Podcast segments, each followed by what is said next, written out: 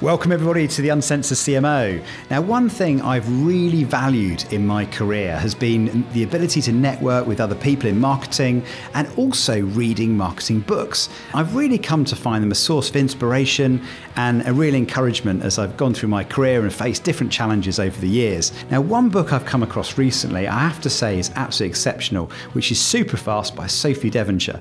And it really is about 10 books in one. So, if you want to get one book that tells you everything you need to know about how to lead a brand, lead an organization through change at pace, this really is the book.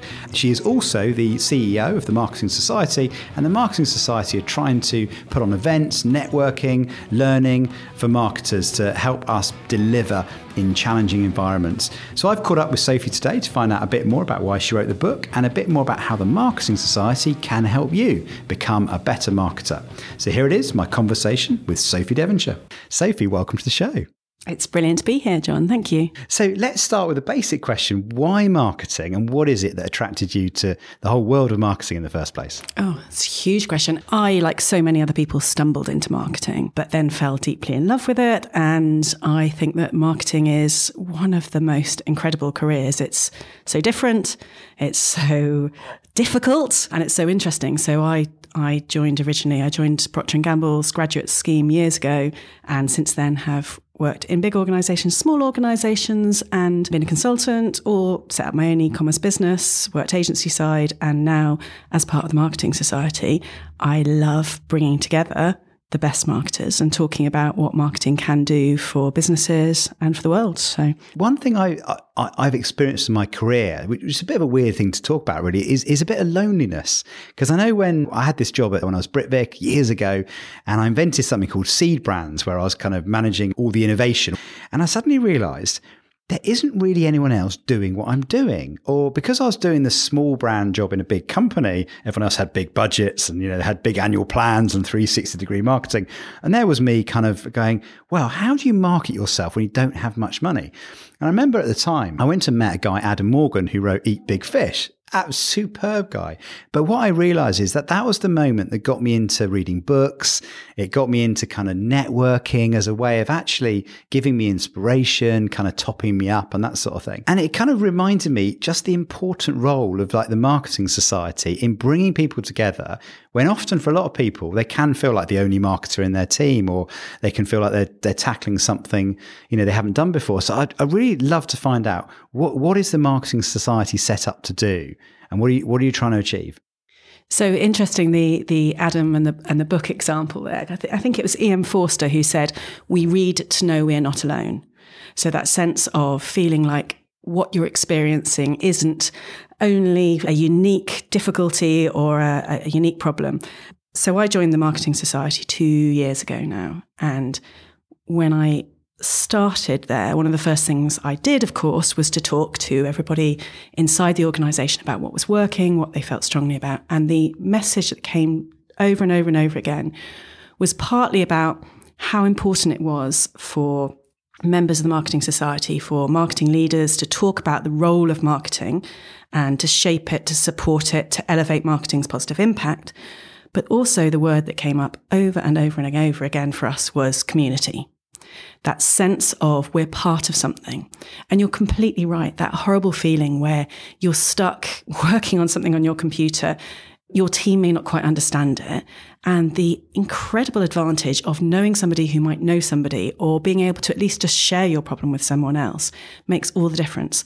The conversations you have are as important as the presentations that we do within the Marketing Society.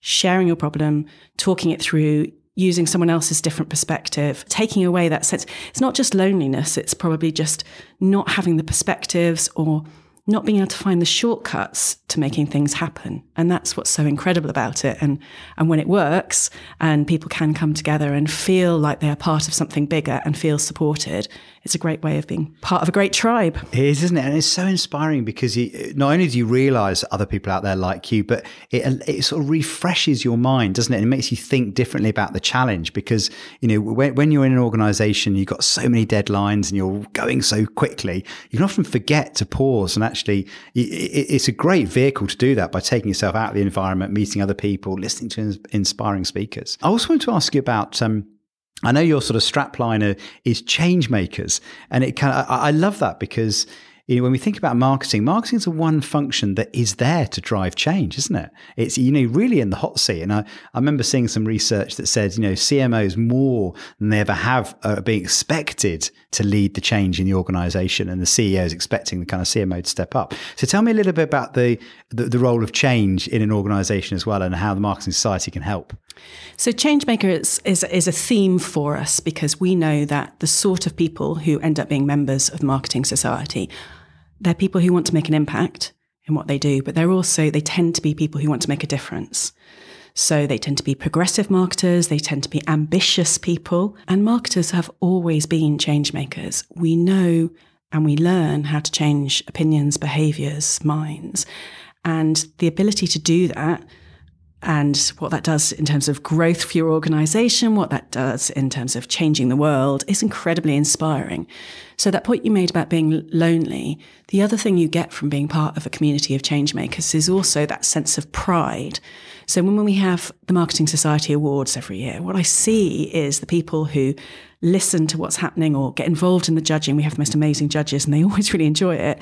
Is you get a sense of pride about what marketing can do, what marketing excellence can do and what the individuals can do. The, the rule breakers, the game changers, the, the, the people who understand and are brave enough and brilliant enough to actually create change, that that's just a huge part of what the best marketers can do. So we want to celebrate it and we want to enable it and we want to help people feel comfortable with it. But you know all the psychology, you know all the reality.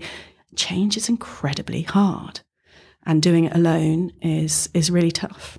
So, by being part of something altogether, by having the conversations, by making connections, by bringing the inspiration and the acceleration, the professional development, the access to insight, just makes it a little easier for everybody. It really does, and, and, and something as well. I, I, think particularly now compared to you know when I was starting out, is is so many resources out. there. I mean, like the Marketing Society and the events you put on, like podcasts, like we're on now. You can listen to people that have been through the same thing as you, and of course there are so many great books out there to help you. Which brings me nicely on to to talk about your book because uh, so I read it on the way over here. To, by the way, recording this in, in New York for anyone who's interested. But I managed to read the entire book, and it's 300 pages as well, ladies and gentlemen. So it's it's not insignificant sized book called Super Fast. Now, what I love about this book is most books you read tend to be about 10 times too long, right? They've got one basic idea stretched out, like with multiple examples. This is 10 books in one. I mean, literally each chapter is a book in its own right, which I just thought was incredible value, right? I know, right? Exactly, it's, amazing value. But I, I, was just blown away by the amount of you know wisdom and expertise and advice that you've crammed into this book, which I say is a wonderful read. Now, I, I don't read very quickly, so I managed to get it get through it in an eight-hour flight. So that says something. But I'd love to find out what inspired you to write this book in the first place. So before we just go on to that, I just want to pick up on your point about the fact there is so much out there at the moment it's one of the things that's great about the world in which we live in that we can access all the insight, all the or the inspiration, all the data that's out there. But actually, most marketers, most leaders of organizations who are time pressed, curating that and cutting through is one of the hardest things. So again, you know, if you've got people around you who can help point you in the direction of things that they think are, are important or boil things down to make it simpler and, and bring it together, then that is very helpful. And that's probably one of the things, and one of the reasons behind writing this book. So I wrote this book. Writing a book's a little bit like starting a business. You know, when I was an entrepreneur founder, that's kind of like, how hard can it be, right? And starting up a business, writing a book. I mean, you can write blogs, how, but it is actually, I found it surprisingly hard. But the reason I wanted to write this was at the time I was CEO of a consultancy, the Caffeine Partnership, and we were working with lots of senior executive teams and CEOs and CMOs, senior people who were really excited about the potential of the business world, as I was. This is a brilliant time to work in business. We can go, let's set up a, a website overnight. Let's uh, produce some merchandise for the Uncensored CMO. Let's Coming do it now. Uncensored CMO merch. we and you can make it happen straight away, right? It's really exciting. Things can happen really fast. So I kept finding myself speaking to people who were saying, "Oh, Sophie, this is brilliant time, and I'm so excited, but my organisation is moving so slow," or or you know, I I can't move fast enough. And then at the same time, everybody, and this was a few years ago when I wrote this, you know, now it's worse than ever. Everyone's utterly exhausted because that huge amount of information and data and insight that we've got there, that huge amount of potential and opportunity is actually exhausting. And we're in an always on environment, all that kind of thing. So they were also saying things are moving too fast in this world and it's tiring. So what I wanted to do was understand how did the best leaders get the pace right? What were they doing? Because I didn't know and I was interested. So the book was an opportunity to speak to different leaders about how they were managing in a world that was moving super fast. And I spoke to 100 different leaders all across the world, completely different types of, of people. And it was an opportunity for me to learn.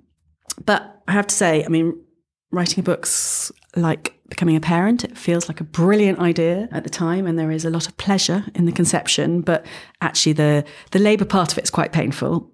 But of course, in the end, it's totally worth it because it's given me the opportunity to have interesting conversations with people, to feel like I can help other people. And that's why I wrote the book. I wanted a book that didn't exist for me. And I wanted to see if I could help good leaders be great leaders with a little bit of insight and some perspectives. Yeah. I mean, we'll come on to and talk about some of the content in the book, but how did you kind of keep the energy up to get through? I mean, it's a, I mean, when you read the book, it's, it, it's very well researched. There's lots in there.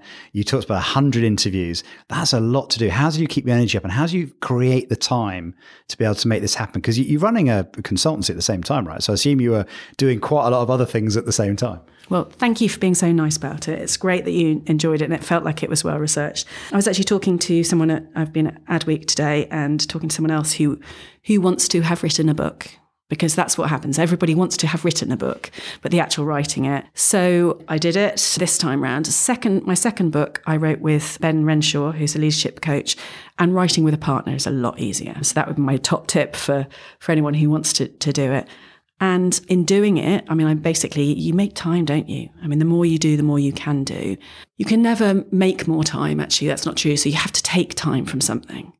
So when I set up an e commerce business, I read a brilliant, very basic book called How to Start Your Business Week by Week. Amazing. And the author said, You can't watch TV. You can't watch box sets. That's how he set up his first business.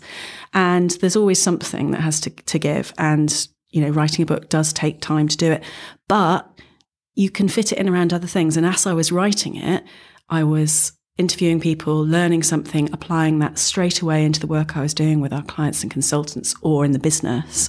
So it was actually a really satisfying process of learning and doing it as it happened. But yeah, there are lots of tips and techniques for sort of getting it done, which I, I certainly practiced. The, the, quote that came to mind when you were talking there was, it was I think Dave Trott, the mm. strategy strategy is sacrifice, yes. isn't it? Which it, again, writing a book is sacrifice, isn't it? What, what are you going to sacrifice in order to make that happen to achieve the goal? You quote so many great books in it. We, what's lovely as well is you, you draw from so much great work out there, and probably my two favorite books actually. One is which which I quoted when I set the podcast up actually, Paul Arden's "It's not how good you are, it's how good you want to be." But it's a subtitle that got literally got me when I was at the Amsterdam airport.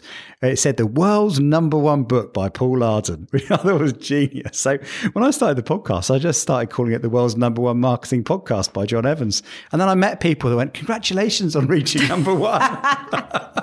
genius. Anyway, so it eventually came true actually, which is quite good. But anyway, the other one as well is the Jim Collins Great by Choice. And one of the, one of the principles I love in there is the idea of firing bullets, identifying the right angle and what hits, and then loading the cannon. I, am anyone who works for me is kind of bored of me saying that. But thinking about kind of books that inspire you, what would you kind of call out as some of the most important books for marketers today to be looking out at? There are so many, and I don't think we should just be reading marketing books. We should be reading leadership business books. So I would certainly recommend uh, my friend Richard Kilgarriff and Bookomi because he's great at bringing insightful books to people. And there's a couple of books that members of the Marketing Society have written which are fantastic. Everybody loves Rory's books.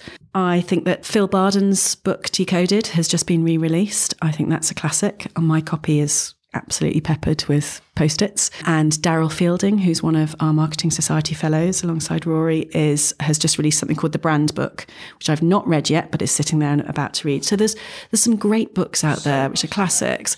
But I think that piece of, you know, if you are, I mean, readers are leaders, a lot of the people I I interviewed who are successful still were reading. If you don't read, podcasts are a brilliant alternative. And also that piece of finding somebody who has read the books to, to share them with you or to share the insights or having something inside your organization to encourage that. So Greg Reid, who is CEO of HomeServe until recently and now heads up a, a really interesting organisation, he always had Yammer book, book clubs in, internally as well. So I think that that staying curious and that hunger for it is is really important. Mm.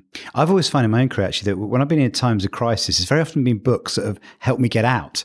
Because you, you get very insular, don't you? And you, you know, you, you sort of shut down a bit and then you read a book and go, oh, so someone else has been through this as well. And, and this is what they did. And it, it, just, it makes you realize, like we talked about at the top of the show about the, the, the, benefit of knowing other people are going through it as well is just, you know, as much as anything, it's energizing. It just gives you that lift, doesn't it? And uh, well, and I think it forces you to think you know, rather than doing. It's it, it is a way of of changing your brain, and it's yeah, it's peripheral vision, right? You're looking up and about rather than looking down at your business. So it's a it's a great exercise to do.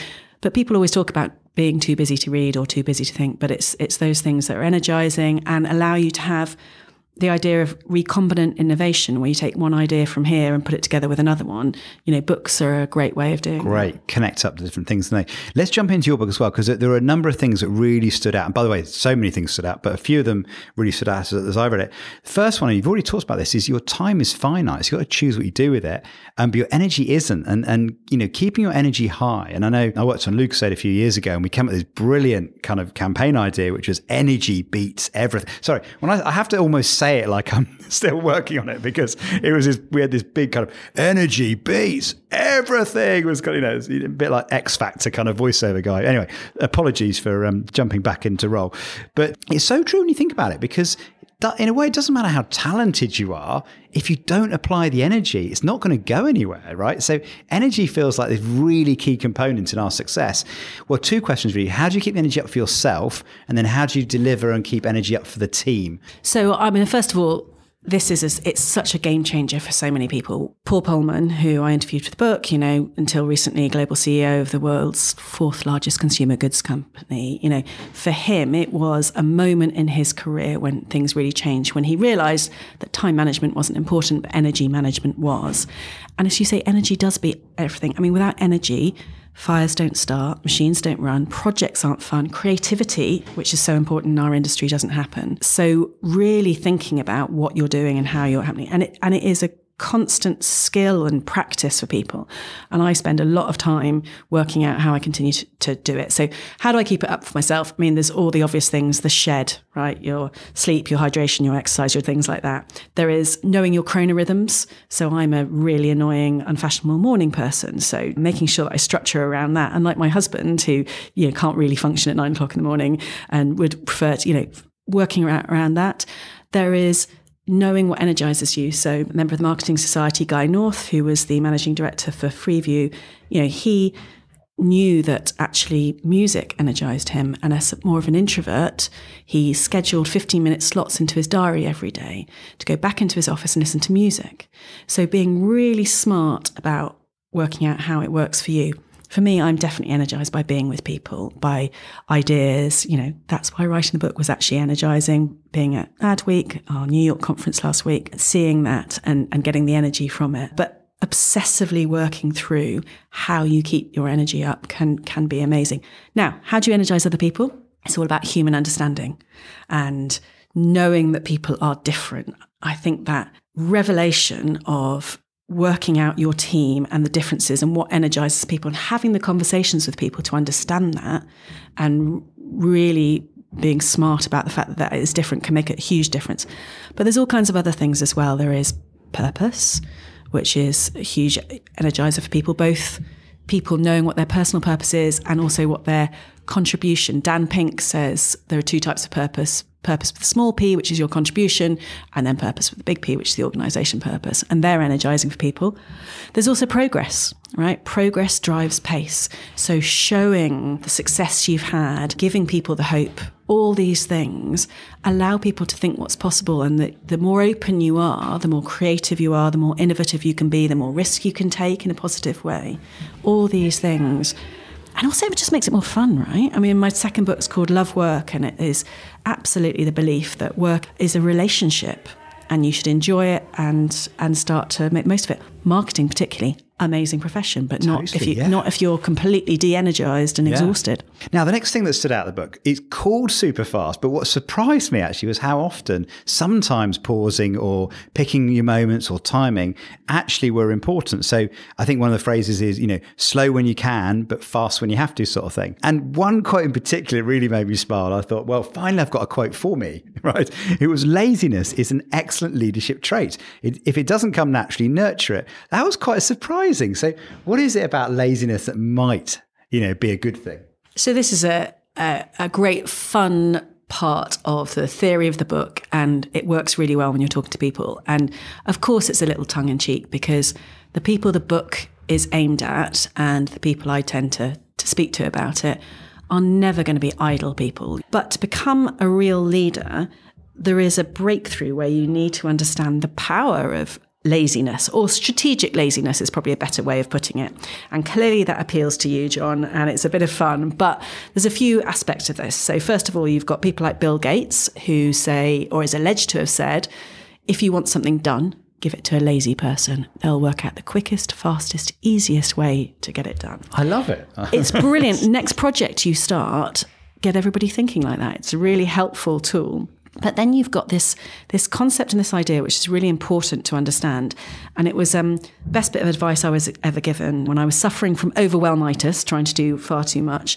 And a dear friend said to me, "Sophie, darling, you can do anything." And I was like, "Oh, that's really nice. Yeah, great, thanks. You can do anything, but you can't do everything." So, being smart about choosing what you do and what you don't do and being comfortable with that is really important. So, actually, if you're a nice person, you don't want to be thought of as lazy, but trying to work out what only you can do and what only you should do makes a huge difference. And what that gives you then is if you are choosing things carefully, you've got the intellectual composure and the capacity to make great decisions because you've not overwhelmed your cognitive load with lots and lots and lots of things. And decision making is key to real success as a leader. So, understanding what only you should do in your team, being able to delegate brilliantly, and prioritizing, purging, editing, curating, focusing what you do as a leader. Huge concepts in the book and really, really important to, to get into.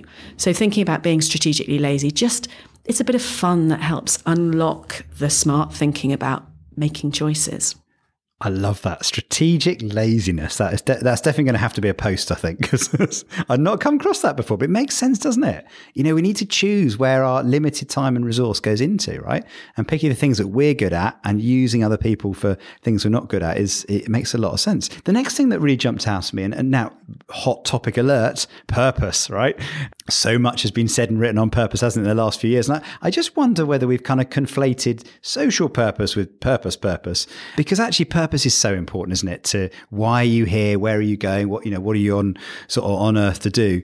Kind of thing. Do you have we lost a sense of what purpose is in terms of how we define it? Do you think with the, with the discussion we're having at the moment, and, and are we kind of conflating, you know, what real purpose is with maybe a sort of social purpose as it appears in adverts, maybe or it's a really complicated topic at the moment and everybody's talking about it. I think the the reality is if you are looking at a business or an organization, clarity of what you're there for is incredibly important right now if you're building an organizational brand. So within the book Superfast, we're focused on looking at leadership and what tools leaders could use to, can use to, to get the pace right, to motivate people, to, to bring the energy to life. And purpose, when we talk about an organization's mission, its why, its North Star, was an incredibly useful tool for so many of the, the leaders I spoke to, and a reason why they were doing what they were doing. So, where it gets confusing at the moment, and there are endless conversations going on around this, I know, is when we're looking at purpose in advertising and communications, and it's a, a marketing piece. In the book, we talk very much about organization purpose and what role it then has, both as a foundation for people. So it becomes, if you look at what Lego have done, for example, as part of their transformation, that's a great example. It becomes a foundation for innovation. It focuses things, it grounds things, but also a filter. So there's some examples in there that we, we talk about where it helps you filter decision making. Are we on, is this, is this helping us move in the right direction? And one of the things in the book that I talk about is the idea of velocity versus speed. And velocity is, I mean, I spoke to quite a few engineers and people at McLaren and at Imperial College about the physics of speed, right? When I was researching the book, because I was trying to understand it.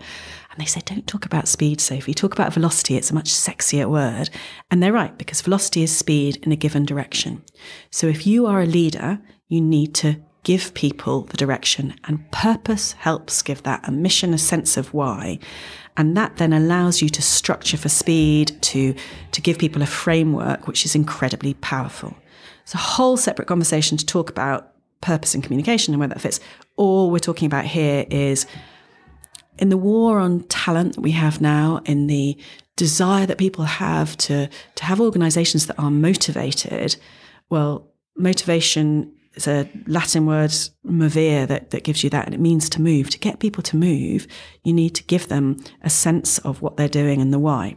So I think if you can define it, if you can go back in history, or if you can really be true about what the purpose is, uh, Sarah Bennison, who's a fellow of the Marketing Society, what she did with Nationwide and building society nationwide is a, a great example of that.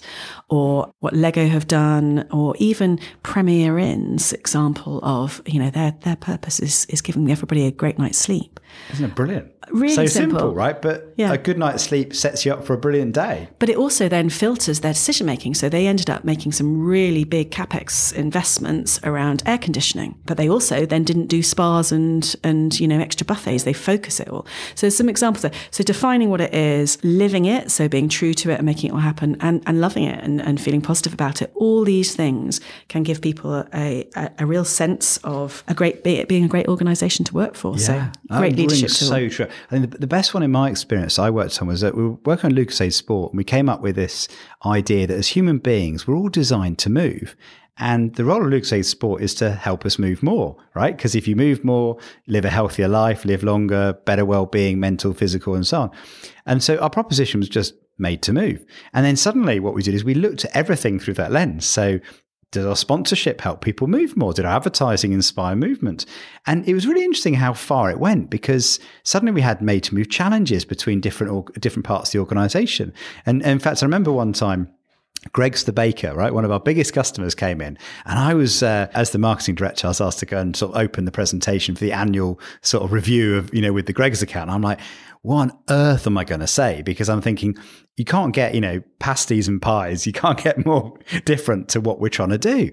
Really interesting because they said the first thing they said is we want to talk to you about your made to move campaign because we think we can introduce this as basically throughout our, all our outlets to help our staff you know, live better because, you know, so help them move around the stores and help them, you know, stay fit while they're, you know, while they're cooking, you know, pies and pasties and things. And, and it was really fascinating that actually it allowed us to have a conversation we'd never have had before.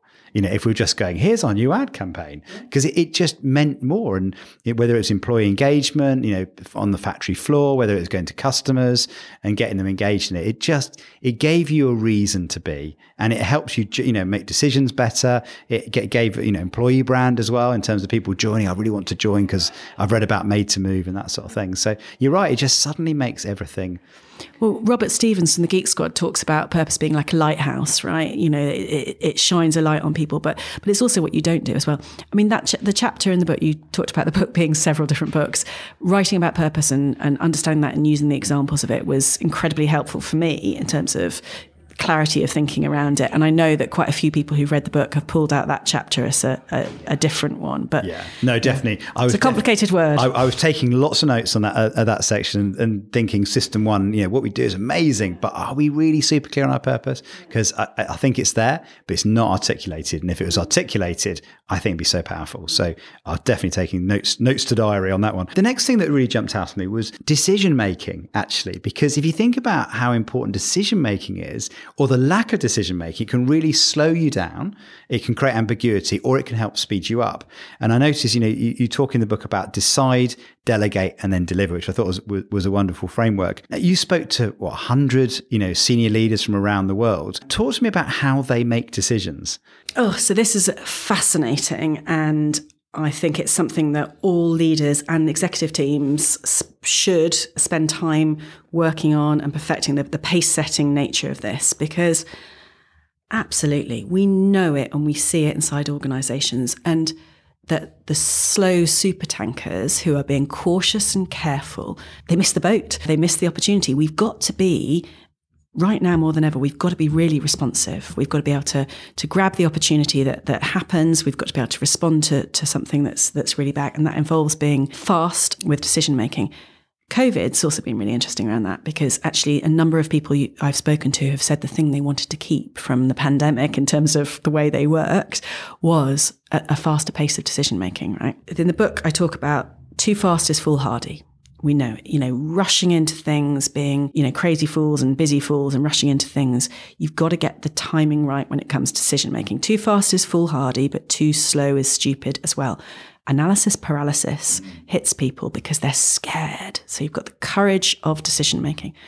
Leaders often have to make decisions when it isn't clear as well. So Barack Obama talks about the fact that, you know, when you're get to be president, you have to make decisions when there is no right or wrong.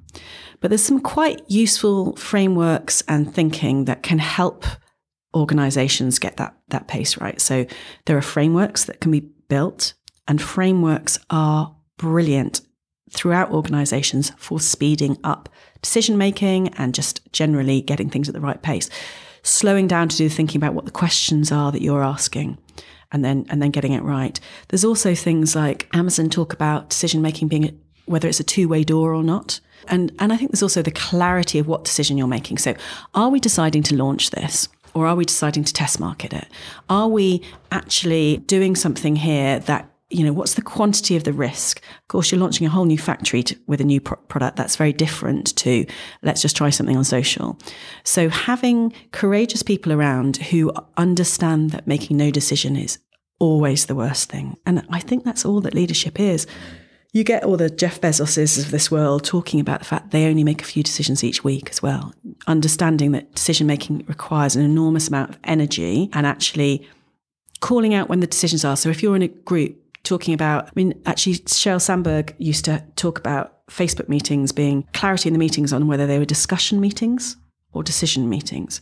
So labeling what kind of decision it is, writing it down, analyzing it, you know, allows you to put the rigor into decision making, but you still need the vigor.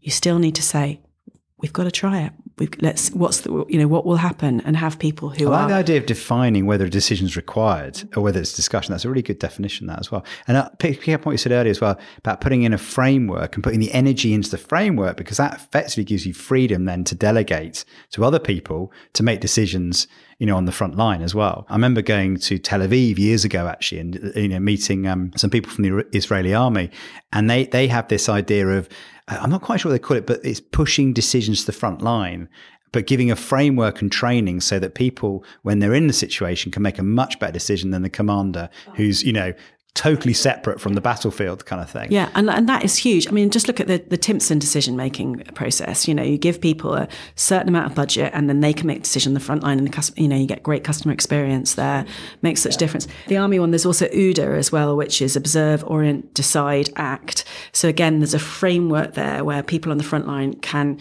work through it to feel confident enough that they are going through the process but still able to act. So it's a classic case of think slowly, act fast, the ancient Greek proverb. Without clear decision making and a, and a structure for it, you really do end up being too slow. Well, this links to another aspect of your book, actually, which which struck me, and it reminded me of this because the closer you are to your customer, the easier decision is to make. Because part of the problem is when when, when you're three or four steps removed and you've got competing departments arguing over going left or going right, you, you end up kind of having to respond to the information that's provided to you Whereas actually, if you're close to your customer, the answer is usually fairly obvious as well. So I, have always found whenever I've been in phases of my career where I've kind of gone back out and spent lots of time on the front line, as it were, it's all kind of made sense, you know, because the answer's been there in front of me all along. Where it's, it's the more detached you are. I think that's a, it's brilliant. I mean, and it's no coincidence, right, that a lot of the fast growth startups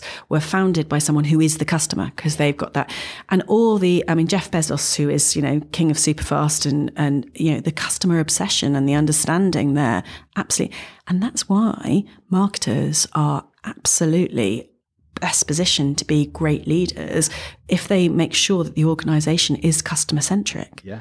We can't beat that in a boardroom conversation, can you? Say, I represent, I'm not, this is not my opinion. I represent all our customers. And I know because I've, you know, I've spoken to them is, is enormously powerful. The other thing that struck me as well is the importance of timing, of course, with this. You know, uh, I can't remember the phrase timing is everything and everything is timing. There's a book, isn't there? Uh, is it with Dan Pink? Did he write that? I might have misquoted him, but. Dan Pink wrote a great book called When, which is about the power of it all. But I mean, timing in in business, like in comedy, yeah, is absolutely everything. Well, I, I remember actually, it reminded me because we just come back from Adweek, and at the end of my presentation at Adweek, I had to pop a QR code to direct everybody to download the Feeling Seen report. So if you're listening, you want to find out more about diversity advertising, go check it out on the System One website. But it did make me chuckle because uh, years ago, 2013, I tried to kill the QR code. So I did this speech at a conference, a European Packaging Conference, as you do, very glamorous back then. But I was working in augmented reality. And I did this big keynote speech about how I was killing off the QR code because everyone was rushing to put QR codes on their packaging, QR codes on the advertising. It was, it, it was ugly, to be honest. And I was trying to do something far cleverer. And then the pandemic struck. And then, of course, what were we doing? We were going out to pubs we're ordering off the QR code. And literally, QR codes now become seems to be the standard way of quickly access. Or LinkedIn, for example, just we were talking about earlier, weren't we? So it does strike me, and it's it, it, you know timing is so important. You talk in your book as well. Anna Wintour's quote: "It's if it's too soon, no one understands it. If it's too late, no one remembers it," which I think is brilliant. One thing I was going to pick your brains about is uh, sorry to put you on another hot topic subject here is the metaverse. Are we too early for the metaverse? Is it going to become a thing? I'd love your take on that. So, uh, just on, on the timing point, because yeah, Anna Wintour, you know, an incredible quote there uh, in fashion, in business, getting the timing right. There is, I mean, the two Greek words, ancient Greek words for time, I think are relevant to, to bring up. So there's chronos, which is time as we all understand it, chronological time, and kairos. So that opportune moment when everything comes together and the moment is right if you are a good leader, a good marketer, to get that sense of it and be ready to act when that moment comes together, it's really important. But actually, a lot of the skill of being a great leader is the short and the long and, and understanding what you're doing there. So, the metaverse. We had our Marketing Society conference in New York last week, which was fantastic one of the topics, we had an uncomfortable conversation, which is what we love doing uncomfortable conversations in comfortable places with two people talking about the metaverse. It's so hard and so many people are confused and it's so complicated at the moment. But fundamentally, the, that conversation was an understanding that things are moving with technology and hardware and software and what's happening with Gen Z and Alpha and whatever, so that at some point in the future, there are going to be incredible opportunities for so many of us in something that is akin to what people are describing as the metaverse. But it's terrifying because we don't quite know. So the easiest analogy for people, you know, this is not unprecedented times that you know, I remember being at Procter and Gamble, and you know, people saying oh, the internet. You know, the interweb, it's never going to take off. We're never going to buy groceries on, on there. And you think about the number of businesses that have failed because they were invented before the App Store, before the iPhone. Things had not come together. There wasn't the kairos of everything coming together. There is going to be something that is related to how things are moving. That is some kind of, I don't think it's necessarily going to be as simple as it being about gaming, as it being about you know, headsets or whatever, but I don't know. None of us quite know. So I feel like at the moment, it's something that all responsible marketers and leaders need to make sure they're understanding because at some point things are going to conflate and people are doing exciting things around it. So being open to not quite knowing, but understanding that things are changing, the world will continue to change so the uh, Bill Gates quote of, you know, we tend to overestimate what we can achieve in a year and underestimate what can what change can happen in 10 years time. I love that. That's so that's so so good. And it really reminds me actually that quote to think about five or 10 years ahead and anticipate, you know, the next bounce where it go where it takes you to. I think it'd be really powerful. The, the, other the other thing that struck me, linking back to you know some of the books we talk about, and I think this is in Great by Choice, where he looks at the most successful companies over a twenty year period, and I think he looks at were they just lucky with their timing, and actually works out they weren't. It was what they did with the timing. And what basically, this is where the kind of bullets and cannonballs thing came from because what he said is actually it's when they when you know when they got the timing right, they went all in behind it and really made something of it. And when things didn't go right, they worked out really quickly that it wasn't going to be anything, and then they then they adapted to it. And so it seems to be that none of us can guess. You know, is the metaverse going to work? I mean, there's plenty of experts out there that for a fine fee will tell you. Mm-hmm. You know, but it's about about being able to identify when it is working or it's not working, and then responding quickly, and then and then which which is two things really. One is making sure your organisation or your team have that agility ability to be able to get in, try it, see if it's working, move move away if it isn't. Really, really important. But the other is it goes back to the peripheral vision point, where actually you've got to be aware of talking in the book about ripple intelligence. What what are ripples and what are waves? What's going on around you? Which is why being curious, being connected to a community with different perspectives, listening to podcasts, reading books, understanding what's happening allows you to have that sense of it because if you're just staring at the spreadsheet every day, hoping hoping the numbers will get bigger, bigger, and looking down, I mean, you can hear me looking down and, and not up and around, then you won't be able to work out what the potential yeah. is there. Now, this lo- nicely brings me actually to where, where I wanted to kind of finish really, which is talk, coming back to the marketing society, because you know you're absolutely right. Peripheral vision, looking out rather than looking in, is so important, isn't it? For inspiration, for understanding what's happening in the world around us.